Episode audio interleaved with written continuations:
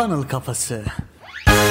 Merhaba, Funnel Kafası podcast serisi 43. bölüme hoş geldiniz. Ben Emre. Ben Hasan. Bu bölümde sizlerle bizim de uzun zamandır sürekli konuştuğumuz, yazma üzerine düşündüğümüz için David Ogilvy, umarım yanlış okumuyorum. David Ogilvy. Ogilvy. David Ogilvy'nin kendi ajansı içerisindeki çalışanlarına yazdığı bir işte memo diyorlar bunlara da 10 maddelik bir şey var. Nasıl yazılır adında bir ifade var. Yani kendi aralarında aslında paylaştıkları bir şey. David Ogilvy'yi biliyorsunuz kendi ajansı var ve aslında pazarlama dünyasında bir deha. Hala onun yazdığı birçok kaynağı vesaireyi dönüşmüş şekilde bir yerlerde okuyoruz. Emin olun siz de kesinlikle okumuşsunuzdur ya da bir şekilde karşınıza denk gelmiştir. Burada bahsedeceğimiz şey daha iyi yazdıkça işte diyor daha yüksek makamlara gelebilmek ajans içerisinde olabilir olabilir. Bu bizim hayatımızda da aslında böyle mümkündür diyor ve iyi düşünen insanlar aynı zamanda iyi yazan insanlardır diyor. Zaten aslında yazma eylemi düşünmenin ta kendisi. Onlardan da bahsederiz. Ve iyi yazabilmenin bir yetenek değil yani doğal böyle doğuştan gelen bir şey değil öğrenilebilir bir şey olduğunu ve insanların da bunu öğrenmesi gerektiğini söylüyor David. Biz de aynı şeyi savunuyoruz ve şimdi onun bahsettiği maddeler üzerinden düşüncelerimizi ileteceğiz. İlk olarak Ogilvy diyor ki Roman Rapelson Writing That Works kitabını 3 kez okuyun diyor. Şimdi ben bu kitabın içeriğine birazcık baktım hatta Kindle'ımı da indirdim. Yakın zamanda ben de okuyacağım. Onu da söyleyelim. Bu kitapta diyor nasıl efektif şekilde iş hayatında insanlarla iletişim kurarsınız. İşte e-mail olabilir, mektup olabilir, sunum olabilir, teklif olabilir, işte ne bileyim CV olabilir. Bunları yazarken nelere dikkat etmesiniz bundan bahsettiğini söylüyor içerikte. Bu kitabı da okuduğumuz zaman bunun da ayrıntılı bir şekilde belki podcastini yaparız. Hatta muhtemelen yaparız. Çünkü kitaptan şöyle bahsediliyor. Eğer herhangi bir şekilde yazı yazacaksanız, iş hayatında yazıyla doğrudan muhatap oluyorsanız ki muhatap olmayan yoktur. Kesinlikle bu kitabı okuyun ve bu kitabı okumadan yazmaya hatta mail göndermeye bile başlamayın diyor. Tamam bunları okuduk Emre abi. Gayet güzel. Yazarken de konuştuğunuz gibi yazın diyor. Yani doğal bir şekilde. Evet bu çok önemli bir konu. Çoğunlukla biz bunun aksini yapmaya çalışsak da funnel süreçlerinde de gördüğünüz üzere konuşuyor gibi yazmak insanlar ile sizin aranızdaki bağı sağlıyor. Hatta şöyle bile yapabiliriz. Konuştuğunuzu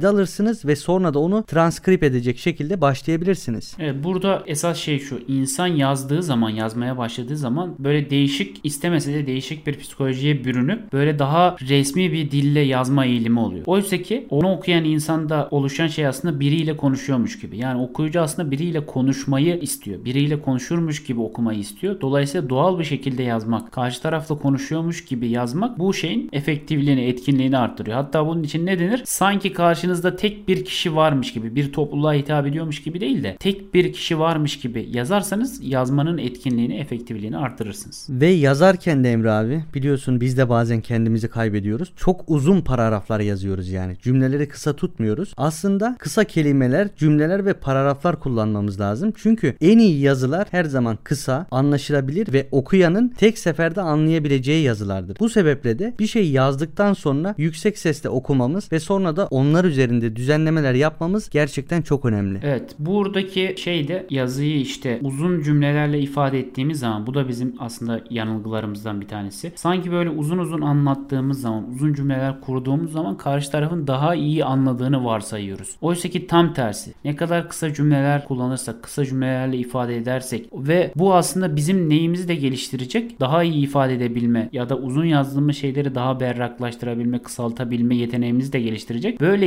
yapabilirsek karşı tarafın anlamasını ve o yazıdan alacağı verimi de aslında arttırmış oluyoruz. Tamam kısa yazıları yazdık. Şimdi bir diğer dikkat etmemiz gereken şey de şunu anlıyoruz yani bir şeyler biliyoruz ve bunun üzerine yazmak istiyoruz. Aklımıza gelen o bildiğimiz teknik terimleri, jargonları çok fazla kullanmak istiyoruz. Ama bunu mümkün olduğunca ağdalamamız gerekiyor. İnsanların anlayabileceği sadelikte yazmak biliyorsunuz en zoru ve bu aslında en dikkat çekeni de. David Perel bu konuyla alakalı diyor ki okuyucu yazınızı okuduğu zaman ya bu ne kadar kolay ben de yazalım demeli. Oysa sizin orada bir uğraşınız bir emeğiniz var ama karşı taraf ne zannediyor? Çok kolay yazılmış zannediyor. Çok kolay yazılmış zannediyorsa da bu ne demek? Yazdığınızı o denli anlamış oluyor karşı taraf. Bu da aslında belli yanılgıları çok güzel işlemiş David Ogilvy. Bu da aslında bir yanılgılarımızdan bir tanesi. Jargon kelimeler kullanmanın bilgimizi göstereceği yanılgısına kapılıyoruz. Yani bir kişinin mesela atıyorum ben funnel anlatırken yani daha işin başında hiçbir şey bilmeyen birine order bump dememin ne bileyim upsell dememin aslında hiçbir mantığı yok yani. Bunlardan bahsetmemin bir mantığı yok. Önce temel şeylerini en basit haliyle insanlara falan anlatmam lazım ki benim. Sonrasında bu insanlara belki jargonla alakalı bir şeyler kullanıp söyleyip ifade etmem lazım. Onun haricinde o kadar basit ve sade sunmalı ki hatta hani Einstein'ın falan sözleri de var ya bir şeyi 6 yaşındaki çocuğa anlatır seviyede anlatamıyorsanız yeterince iyi öğrenememişsiniz demektir. O yüzden bunları sağlamaya çalışmak ve karşı tarafa jargonlardan arındırılmış şekilde anlatabilmeye çalışmak sizin yazma kabiliyetinizi geliştiriyor. Buradaki maddenin aslında esas vermek istediği de bu. Ve Emre abi çok da uzun tutmamamız gerekiyor yazıları. Yani iki sayfadan fazla yazmayın diyor Ogilvy. Bu aslında biz daha önce de bahsetmiştik 80'e 20 kuralı. Bir şeyin %20'si bizim hayatımızın %80'ini etkiler diye de bahsetmiştik hatta. Bu aslında bizim aklımıza 80'e 20 kuralını getiriyor. Yani bir kitaptan okuyacağınız %20 o kitaptan alacağınız verimin %80'ini kapsıyor. Bu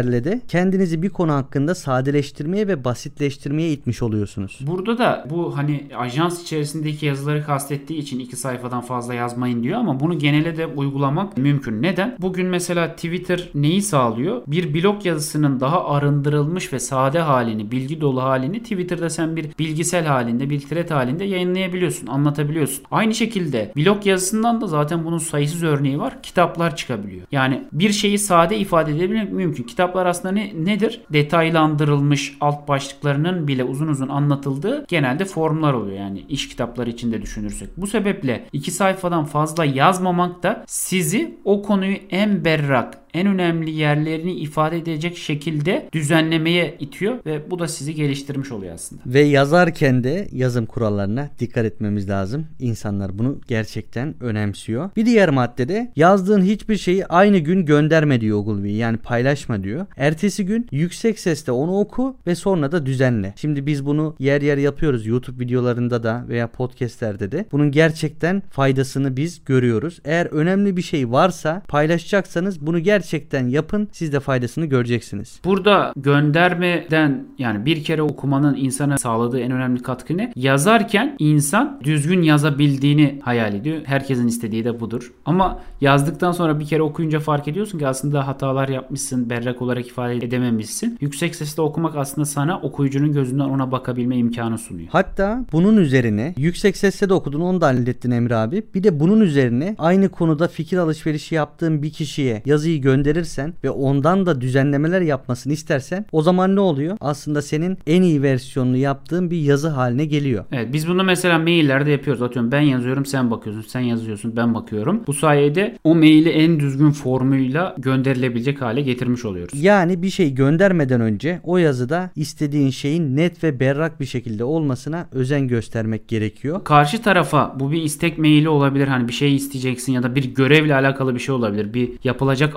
atıyorsundur. Karşı taraftan tam olarak ne istediğini belirtmen çok önemli. Yazıda muallak ifadeler varsa bu özellikle ajans içi yazışmalarda kastettiği için söylüyorum. Muallak ifadeler varsa karşı taraf durumu anlamayacak ve aslında ne yapması gerektiğini tam olarak kavrayamayacak. O yüzden şunu kendine sor yazıyı göndermeden önce. Bu yazıda karşı taraftan ne istediğim net olarak belli mi? Ve en önemlisi, en önemlisi Emre abi, Ogilvy de buna değinmiş. Eğer bir şeyin yapılmasını istiyorsanız yazmayın. Gidin ve o kişiye söyleyin. Yazma önemlidir ama bir konuşmanın yerini asla tutamaz diyor. Burada ne yaptık? Yazmayla alakalı David Ogilvy'nin çok güzel maddelerinden bahsettik. Bu prensipleri o ajans içi olarak anlatsa da gördüğünüz gibi çoğu prensip evrensel olarak uygulanabilir prensipler. Biz de ne yapıyoruz? Bu anlamda yepyeni bir projeye başlıyoruz. Ve çok heyecanlıyız. Bu yeni proje için çok heyecanlıyız. Dönüşümünü başlattan sonra ikinci projemiz olacak. Evet Emre abi. Şimdi bu yeni projede kendi işimizde kullandığımız, sürekli yazdığımız, içeriklerimizi yazarak ürettiğimiz ve işte ikinci beynimizi oluşturmak için de bir süredir böyle yazdığımız şeyleri not ettiğimiz ve bunun gücünün farkına vardığımız için bu proje bizim için çok önemli. Amacımız ne burada? Düşüncelerimizi berraklaştırmak, daha hızlı ve verimli öğrenebilmek, online'da bir varlık inşa edebilmek, yetkinliklerimizi bir kitlelerle buluşturmak ve kendimize yeni iş fırsatları için kapılar aralamaksa sizi 21 gün yaz.com'a bekliyoruz. 21 gün yaz.com bizim sizi sizi yazmayla buluşturacağımız ve aldığımız verimi size tam anlamıyla aktarmak istediğimiz bir proje. Ama esasında bu nedir Hasan? 21 gün yaz.com nedir diye sorsam sana mesela ne dersin? Nasıl anlatırsın? Ben derim ki 21 gün yaz.com aslında bir challenge. Amaç size 21 gün boyunca istediğiniz herhangi bir alanda yazacak, çevreyi, kaynağı ve bilgiyi sağlayacak bir program. Yazma challenge'ın içerisinde şunlar var. Online ve offline dersler, topluluğun gücü ve çevre etkisiyle beraber yazabilme, Niye? insan tek başına 21 günü tutturabilmekte zorlanıyor. Geri bildirim ve gelişme mekanizmalarıyla David Perel'ın da dediği gibi sizi kaldıraçlar çağının benzersiz dünyasına adım attıracak bir meydan okuma aslında. Biz bu meydan okumayı ne yapıyoruz? Birbirimize yapıyoruz. Bu topluluğun içerisinde bu challenge'a katılacak insanlarla birbirimize meydan okuyor ve birbirimizi gerekirse destekleyerek, geri bildirim vererek, iyileştirerek 21 gün yazmaya itiyor ve bu kaldıracın gücünü keşfetmeye destekliyoruz, motive ediyoruz yani. Eğer 21 gün boyunca yazarsanız ve bunu işinize uygularsanız size tahmin edemeyeceğiniz kapılar açacak. Çünkü biz de ilk başta yazarak başladık ve hala yazarak devam ediyoruz. Yazdığımız bir içeriği podcast'e dönüştürüyoruz. YouTube videosuna dönüştürüyoruz. Instagram postuna dönüştürüyoruz. Twitter serisine dönüştürüyoruz. Yani yazdığımız şeyle hayatımızın içerisinde yer alan, işimizin içerisinde yer alan herhangi bir alana bunu kolaylıkla entegre ediyoruz. Yani yazarak, üreterek işinizi bir üst noktaya taşıyın. İstediğiniz müşterilerinizi kendi kendinize çekin ve en önemlisi de değerlerinizi en iyi şekilde karşı tarafa yansıtın. Ve bizler de bunu yapan 3 tane girişimci olarak yola çıktık. 21günyaz.com'a sizleri bekliyoruz. Bu arada 21 sayıyla bekleme listesine katılın. Heyecanlı bir şekilde biz zaten bekliyor olacağız. O zaman burada podcast'i sonlandırıyoruz. Eğer bana ulaşmak isterseniz Instagram ve Twitter üzerinden Hasan 2 ile Bolukbas ulaşabilirsiniz. Sorularınız varsa sorabilirsiniz. Bana da özellikle Twitter üzerinden ED Doğaner yazarak ulaşabilirsiniz. O zaman ne diyoruz Emre abi? Funnel kafasından uzak kalmayın. Ve unutmayın bu hayatta hepimiz birer satıcıyız. Kendinize iyi bakın.